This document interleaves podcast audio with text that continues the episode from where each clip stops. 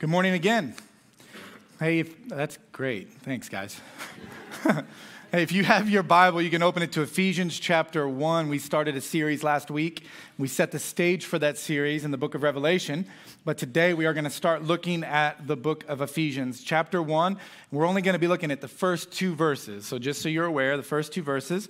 And you're like, man, I didn't sign, I signed up for more than that. Well, I, I, it'll be worth it, all right? As we are turning there, let me set us up this way. Back in the 13th century, when this little device was invented, it revolutionized the entire world. This device is not a stopwatch, it's a compass. And you think about this invention and the change that it brought about in the world prior to this, it was a lot easier to get lost, to lose your bearings, to not know what direction to head, to be kind of confused and turned around. And yet, with the invention of this device, it was easy to find your bearings based on the direction. What direction? North. So, point, which direction's north right now? Uh, I know which one. Yeah, I was raised in Boone County. I know which way's north. Like, all right. So, I know. so, this changed everything. Because now, no matter what was going on around you, if you found yourself at sea or on the land, confused, turned around, disoriented, if you had this little device, it could point you in the right direction. You could overcome that feeling of being lost or the actual reality of being lost. You now had a way to find your way to safety. Now, True North requires a little bit more calculation, but in general, this got you where you needed to go. But consider this I can go up to the store, and for 59 cents, I can buy a little magnet. And that little insignificant 59 cent magnet can alter this thing drastically. Now, all of a sudden, the very thing that was to lead you to safety with the presence of just this tiny, insignificant magnet can completely mess everything up. It can completely attract you to go different directions and get you back to being disoriented all over again. Something so small and seemingly insignificant. Now, I want you to picture that this is speaking about the direction of your heart. Your heart pointed in a certain direction. Like we talked about at the beginning of the service, you were created by God and you were created on purpose and for a purpose. God did not make a mistake when He created you. And the direction of your life, the purpose of your life, the direction that your heart is headed, is to be directed by Him. He is your true north. He is the one who should set the course of your direction. He should set your desires and your goals. He should be at the center of everything that you're called to do. But you and I both know that as we live in this life, there are many 59 cent magnets, aren't there? Many things that can distract us and pull us away from heading in the one direction that our life should be headed toward. Connecting with the heart of the God who created us and has given us real purpose is not as easy to live out as it is to talk about, is it? Lots of distractions, lots of things to pull us in multiple different directions. And those 59 cent magnets, oftentimes, most often, come in the form of words. Certain things that are spoken to us, certain things that we receive and we accept as a truth in our life that never should have been accepted. The words that people say to us and the identity that we're willing to accept because of what they've said to us become a major distraction from our true north, from understanding the direction our life should head. Dr. Kara Powell, she's a PhD from Fuller Theological Seminary, and she's done pretty extensive research in studying the lives of teenagers, young people. And in her research, uh, she has concluded that the most important question that young people will answer in their adolescence as they're growing up in their formative years is this question Who am I? Who am I? Now, included in her research is also the most common in our culture and in the world that we find ourselves in, living where we live, the most common ways that these young people answer these questions are three different things. The first one being this they will say, I am, so who am I? Well, I am what other people expect of me. That's a very easy way that they, be, they, they are drawn to uh, answering the question, Who am I? It's what other people want me to be. Maybe you felt that in your life. You've defined yourself your identity, who you are as a person, based on what other people expect of you.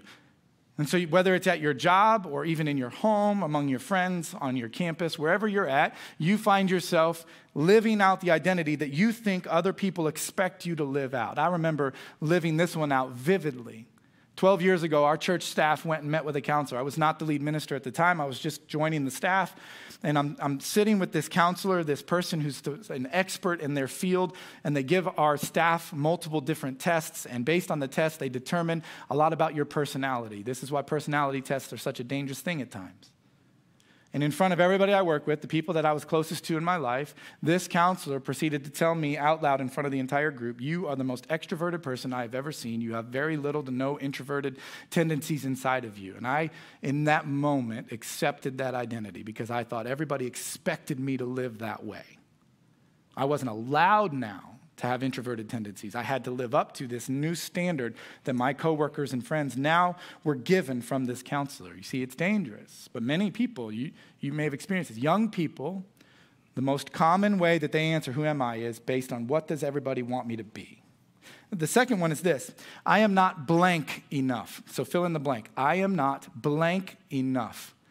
And most young people fill it with these kind of descriptors I am not smart enough because somebody told me or I got a certain grade. I am not beautiful enough because of the standard that the culture tells me I need to live up to, and I'm not enough. I don't live up to the beauty standard that the rest of the, I am not successful enough, I am not gifted enough. In other words, I don't have what it takes. It's how they answer the very important, life altering question Who am I in their most formative years? The second most common way they answer that is to say, I'm not enough. And the third most popular way that they answer it is this I am my image.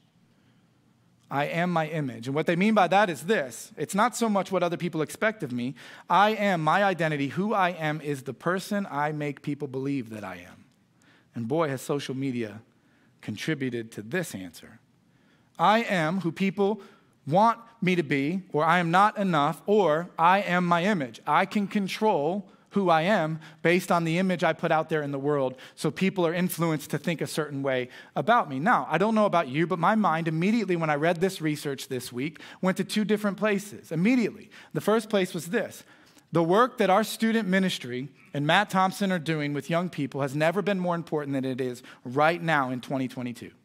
And I believe that with all my heart. And you're thinking, you're just doing a plug for the student ministry. Well, guess what? Welcome to New Hope. You're at our church, so you're right, I'm doing a plug for the student ministry. You're absolutely right. And I believe wholeheartedly that the work he's doing and trying to get kids to understand that the answer to the question, who am I, points them to the true north. There's only one answer that's going to adequately give them the identity that they were created to take hold of, and that is the Word of God. I think that nothing's more important than that. So, your sports schedule, your homework schedule, your friend schedule pales in comparison to the importance of being around the people who will love you and shape you and point you to answering the question, Who am I in your most formative years?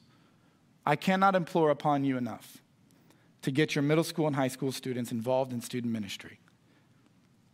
The second place that my mind went to, maybe your mind went here as well, is this. As I, wa- as I read the research, and even now I feel it even more as I've walked you through some of this research, is this it's not just teenagers. There doesn't seem to be any age discrepancy on this reality in my mind. The answer to these questions doesn't seem to go away simply because you age out of your adolescence. The answer to these questions doesn't seem to go away because you've lived long enough or had enough experiences. It seems to me the people that I'm around, myself included, have struggled with the answer to the question, Who am I? And we have gone to the same three sources that young people are going to in our culture over and over and over again. And it all seems to be directed by the power of words in our life. Proverbs chapter 18, verse 21 says this that your tongue, meaning your words, the words that you speak, have the power of life and death meaning every single word that you speak will communicate life or it will communicate death. And many of you have felt this, right? Many of you, if I were to talk to you, you would tell me, I have said words that I wish when they came out of my mouth were physically there so that I could run and catch them before they impacted the ears of the person I was saying them to. Amen? Amen. We have said things that we wish we wouldn't have said. We have lived with the consequences of words spoken that we wish we didn't speak those words of death into the life of the person who received them. But here's the thing if the words that we speak bring life and death, then equally important are the words that we're willing to receive. The words that other people speak to us or about us that we're willing to receive into our life are equally as powerful to bring life and death to us as the words that we're speaking. And this is the truth we're going to see for the church in Ephesus as we begin this letter. I find it fascinating as I've studied Ephesians that before the Apostle Paul will dig into the, the depth of the theology in chapters 1, 2, and 3, telling them what to believe and how God has directed the world and revealing to them this mystery. Before he does that, and before he gets to chapters 4, 5, and 6 and tells them practical ways to live out that theology, he starts this letter with two simple verses reminding them who they are.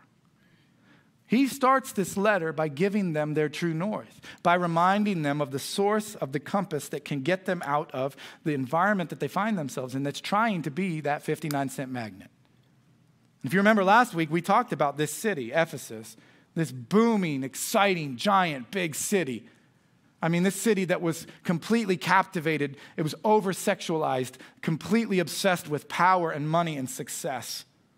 This was what it meant to live a full life if you lived in Ephesus. And boy, everybody wanted to be in Ephesus because that's where you went if you really wanted to live. And it's in this culture that this church is tempted to start believing different things about who they are.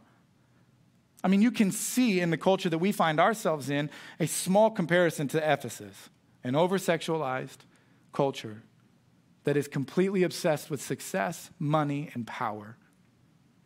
And then you can look at your own life experiences, like I can look at my life experiences, and you can come to the conclusion it's really easy to believe a lot of different things about who I am and what I was created for. And the Apostle Paul wants to set the tone as he writes this letter for reminding them about identity. And he does so in verse 1 right away. Here's what he says Paul, an apostle of Christ Jesus by the will of God, to God's holy people in Ephesus, the faithful in Christ Jesus. It's important to start with who Paul is. He's the one writing the letter. He's going to reveal the mystery and give them all this information. So, Paul, an apostle of Christ Jesus, what he's saying is this he's giving them his identity.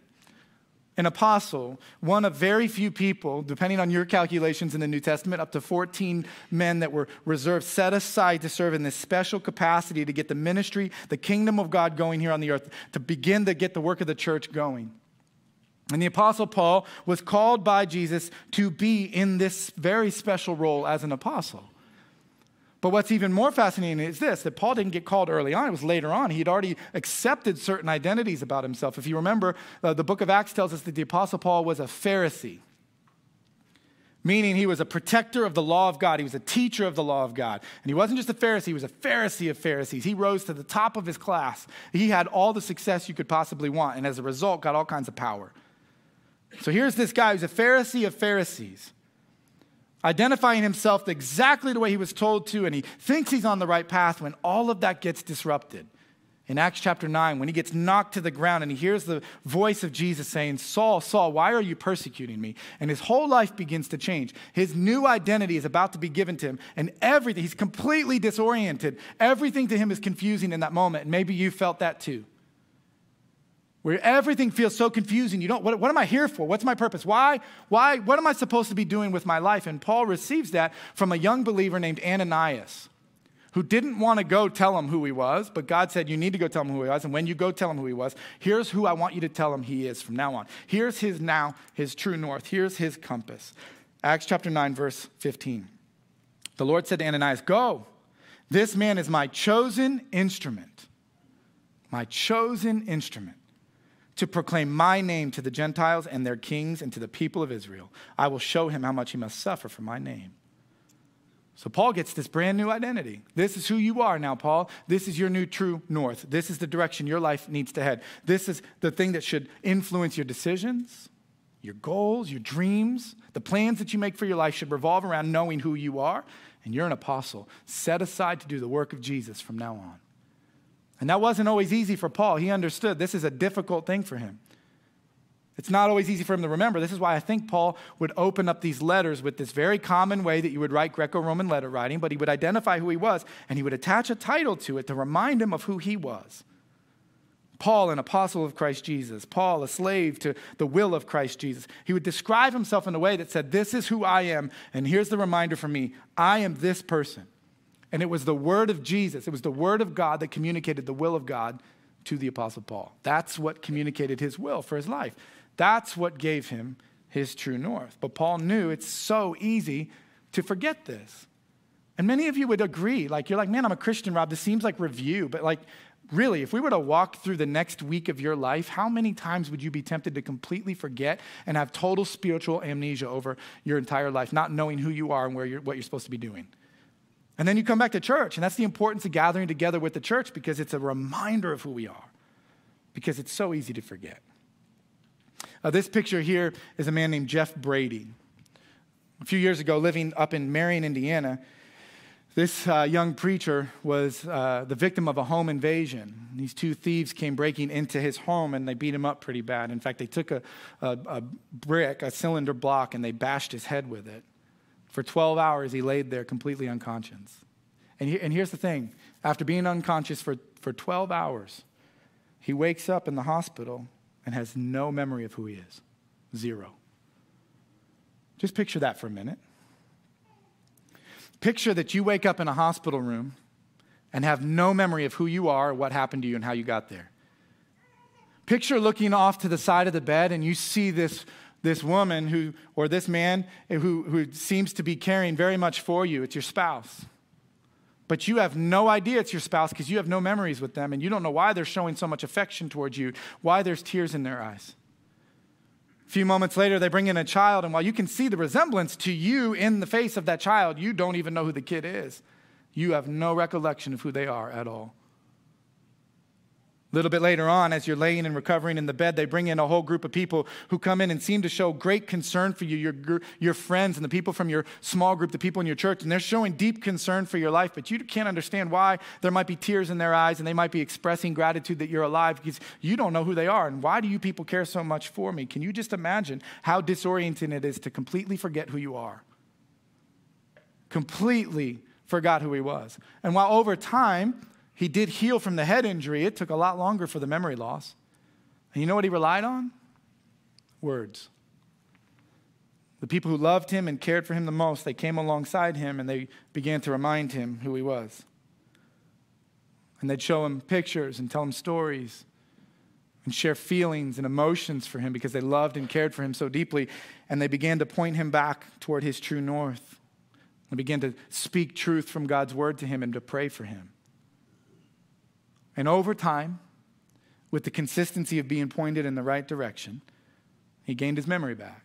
It's an incredible story. And while most of us, we're not going to have to go through that, that physical amnesia, we go through that spiritual amnesia all the time. We live in a culture, much like Ephesus, where it feels at times like we've been hit upside the head with a cylinder block and it's so disorienting to remember who we are and what our purpose in life is. We get distracted by paying the bills. We get distracted by preparing for retirement. We get distracted for raising the kids and making sure that they achieve all of their goals and all of their dreams and they have everything that they could ever possibly want. We want the dream house and the dream car. And we get distracted by all these things and advancing at work and all these things. And it's so disorienting that sometimes we sit back and we forget who we are. The Apostle Paul wants to remind the church in Ephesus who they are. And so he describes them. He says, To the holy ones in Ephesus. Translation for that might say to the saints who are in Ephesus. This isn't like some, some sainthood like in certain liturgical meanings. This is a descriptor of the group of people who follow Jesus. And it's fascinating because if you were to read through your New Testament, you're going to see all kinds of different descriptors of God's people holy ones, beloved, people who are cared for, my beloved ones, my children in the faith, the people that I love, a holy priesthood, a holy nation set aside for God.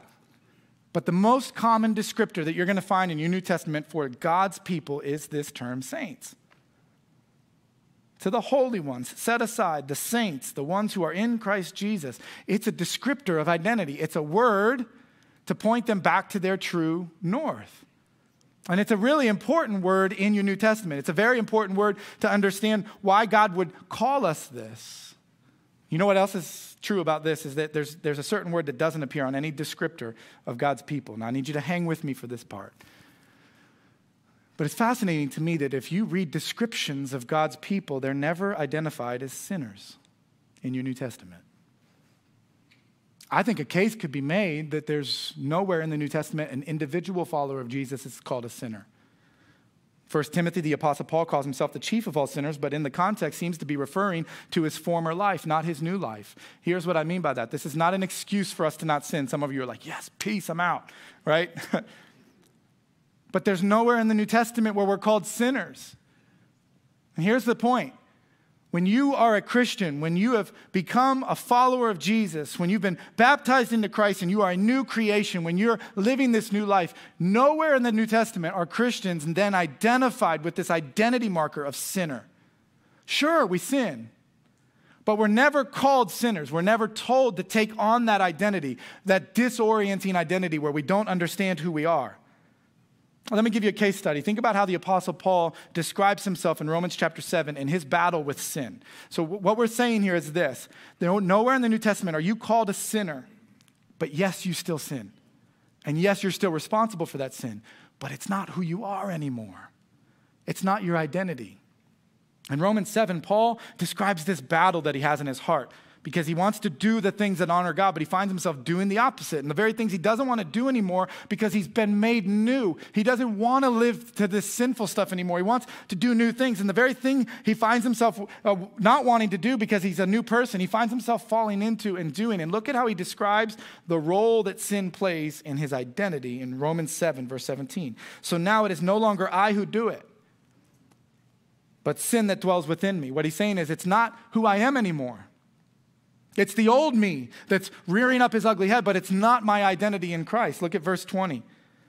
Now, if I do what I do not want, it is no longer I who do it, but sin that dwells within me. It's the sin that's in, in me. I still sin. The, the Bible teaches that uh, when you become a Christian, you're no longer culpable for the penalty of sin.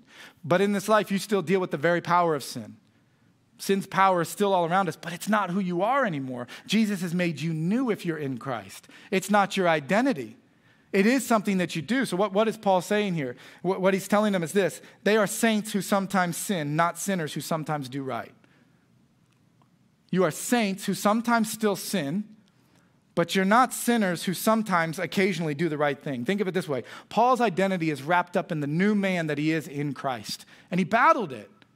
He needed to be reminded of this. He would say all the time, Remember my former life. Remember when I used to do these things. Remember who I used to be. But I'm no longer that person. My identity, I'm a Christian, defined by the faithfulness of Jesus, not by my sin. I still struggle with sin, but it doesn't define who I am if I'm in Christ. And then he closes up this descriptor with this to the faithful in Christ Jesus, meaning, he's reminding, in order to have that identity of not being controlled by your sin, not being identified by the sin that you struggle with. In order to have that identity, you must be faithful to Jesus because you cannot do it in your own willpower. It says, to the ones who are faithful in Christ Jesus. It's this beautiful reminder. And here's the thing this identity struggle, this is exactly how Satan works in our, in our world today. But it's nothing new. His tactics are not new. In fact, Jesus struggled with this too. Jesus had this very same struggle in, in the early part of his ministry. Right as his ministry is getting started, in Matthew chapter 3, we're told about the baptism of Jesus, the very beginning of his ministry. And in Matthew chapter 3, it says that when Jesus is baptized, the heavens open up and God speaks, and God speaks very identify oriented words, very identity oriented words. And he says this about Jesus said, This is my son in whom I'm well pleased, declaring who Jesus is. Well, Matthew chapter 3 is full of really interesting things. There's people, so it's not lonely. It's, it's in a place where there's water and there's life, and, and you hear the voice of God. Well, Matthew chapter 4 is completely different. Matthew chapter 4, it says that he was led into the wilderness. So it's not a place of water, but dryness. He's in the wilderness, he's in the desert, and so he's by himself. So he's fasting for 40 days and 40 nights. There's no other people. So it is a lonely place. It's a difficult place to be. And it's not the voice of God that speaks, but the voice of Satan. Matthew's doing something on purpose here in chapters 3 and 4. And in chapter 4, the enemy comes, and look at what it says. Jesus, led by the Spirit into the wilderness to be tempted by the devil, after fasting 40 days and 40 nights, he was hungry. I would be too. The tempter came to him and he said, If you are the Son of God, Tell these stones to become bread. So it's an interesting temptation here. If you ask most people, what were the temptations that Jesus experienced in the desert? You're going to say, well, the first one was to turn the stones into bread. I would say, no, that's the second one. Because the first temptation came, it was a little more subtle, and it's the way our enemy works. He comes in and just subtly does something. You'll notice here, we learned something in this passage about the very nature of evil, that very often Satan's not coming to oppose what's right, he's coming to manipulate it. He wants to just change it just a little bit. Notice what he does to Jesus. In chapter 3, God declares, This is my son in whom I'm well pleased. And the very first words out of Satan's mouth are, If you are the son. Just a subtle twist. Nothing too big, not a tidal wave of change, just a subtle little twist of the truth. If you really are the son, uh, you might translate it, since you are the son, right? So, Jesus, let's just, you, since you are the son and you're hungry, it's been 40 days, you should just eat, Jesus. Why can't you eat? You're hungry. Turn the stones into bread and eat, Jesus. You deserve it. You're the Son of God, right? You should eat. Subtle temptation to say, hey, Jesus, you can define your own true north. You, don't need this compass, you, you don't need that. It's fascinating. Think of it this way think of it like music. Like Ben gets up here and he strums and it sounds awesome and he sings, okay? Now, if I got up there and I wanted to sing the same songs, which will never happen, I promise, no matter what, and I grab the guitar, it's not going to sound the same. It is not. It's going to be crazy. Right? But let's say it's somebody else. It's not me. It's somebody who has been practicing and they're, they're really trying hard. They want to get up here and they want to sing a song. And so they they go to strum the guitar, but they're just one note off on the guitar. Would you notice?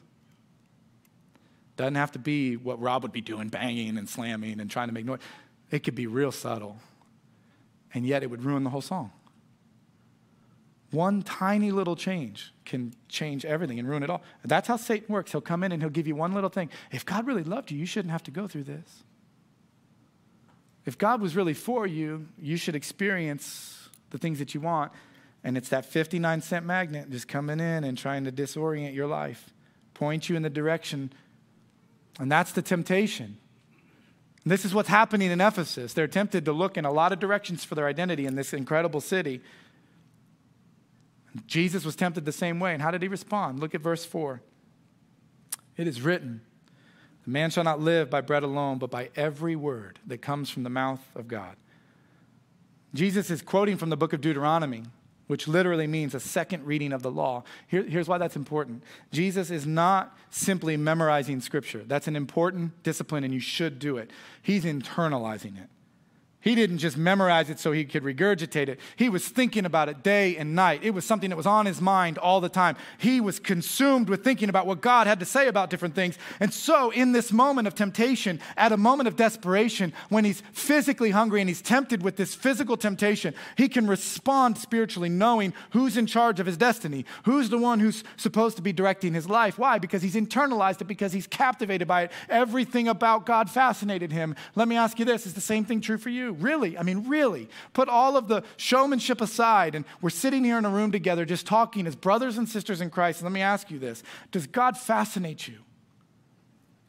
Does what he has to say about who you are in Christ fascinate you? Is it the source of life for you? Because if it's not, what is it going to take to get there? Look, this is an interesting. Look at verse 2. He makes this blessing over them too. As a result of verse 1, you get verse 2 grace and peace to you from God our Father and the Lord Jesus Christ. Now, you might be thinking, Rob, that's a pretty common opening for the Apostle Paul. He opens his letters most of the time like this, and it's in there. It's very common Greco Roman letter writing style, and you might know all of the background, but here's the deal there's still a blessing in the words. God doesn't waste words. Every word in Scripture is God breathed. God doesn't babble, He doesn't waste time. And so Paul's blessing here is grace and peace. And I don't know about you living in the world we live in, I'd sure would love that. I would love to live a life of grace. I would love to live a life that says I'm no longer held captive by the strongholds of my sin. I still struggle with the power of sin all around me, but it's not who I am. I am in Christ. I am defined by Him. When God looks at me, He doesn't see my sin. He looks at me and He sees Jesus. And that's the life of grace. It's this confidence knowing I'm not identified by my sin. I know my true north. I know the compass, and nothing's going to distract me from it. I would love that. And then peace. Oh, man. Is there anything we need more than that? This peace in our soul and in our spirit when everything's ripping us in a hundred different directions. I would love to live a life of contentment and peace and to not need more to feed this image that I'm portraying to the world or to live up to the standards that other people are giving me. I just want to honor Him. And I want to live at peace. And He says the only way to have that grace and that peace is in the Lord Jesus Christ. You see, if you want to experience grace and peace, you need to remember who you are. For many of us in the room, we are Christians. We've been following Jesus. We've just kind of lost our way. There's been a lot of magnets pulling our true north in different directions and we're just disoriented and we need to kind of set right we need to come back and say man i don't need all these other things the thing i need more than anything else is the word of god and we need to get back into it look it's a new year and as much as it can sound cliche, it is a great time to rethink man, where is my mind and my heart when it comes to the Word of God? Have I even been reading it, let alone memorizing it, meditating on it, and loving it? And then there's others in the room that you've never made that decision. You've never become a Christian. And you sit in the room like this and you're like, man, I sure would like grace and peace. That sounds good. And the Bible's really clear what you do in order to become a Christian. You believe that Jesus is who he said he was, that Jesus came and though tempted, never sinned, and he lived that perfect life that you are incapable of living. And look, if we're honest, you know it. You, you know you can't live that perfect life, but he did. And then he died for your sins and he defeated death and resurrected from the dead. You say, I believe that that is true. And I repent of all the things that have kept me from that truth. I repent of all the things that I've looked to to get my identity, all the things that I've looked to to get disoriented and confused. I want to turn in a different direction. I want to head toward that true north. You confess that Jesus Christ is Lord. He is who He said He was. He is the Lord of my life. He will direct. I am going to live under the, the, the, the Lordship of Jesus. He's going to be the director of my life, and I'm going to follow where He leads me to go. And you're baptized into Christ, and the Bible says you go down into a watery grave and you come up out of that water. You are a new creation. The Bible says your sins are wiped clean. You've experienced that grace in that moment, and that peace comes, and you're given this gift of the Holy Spirit, whose primary job in your life is to bring to the front of your mind the words of Jesus, your true north. So here's the thing this morning we're going to worship and take communion. And for those of you that are in Christ, this is a time to recalibrate your heart, your affection toward your true north, Jesus, and to be grateful for what he did for you. But those of you that are wrestling with, man, I, I've not made that decision. I, I, I need to make that decision to become a Christian. I'm going to stand in the back of the room, and I would love nothing more than to talk to you about what it means for you to begin to follow Jesus and let him become that true north. Let's pray. Father, we thank you for the truth of your word. And I thank you that though there are so many things in this world that are pulling for our attention and our affection, that want to uh, define our identity, you have given us access to your word. And the words that we find in Scripture that tell us who we are, beloved, that we have a purpose, that you have a plan for us. Father, that we can experience grace and peace that we are saints, set aside, created on purpose and for a purpose. God, we need that. In a world of distraction, we need that truth. So we ask for that blessing right now in the name of Jesus. And all God's people said,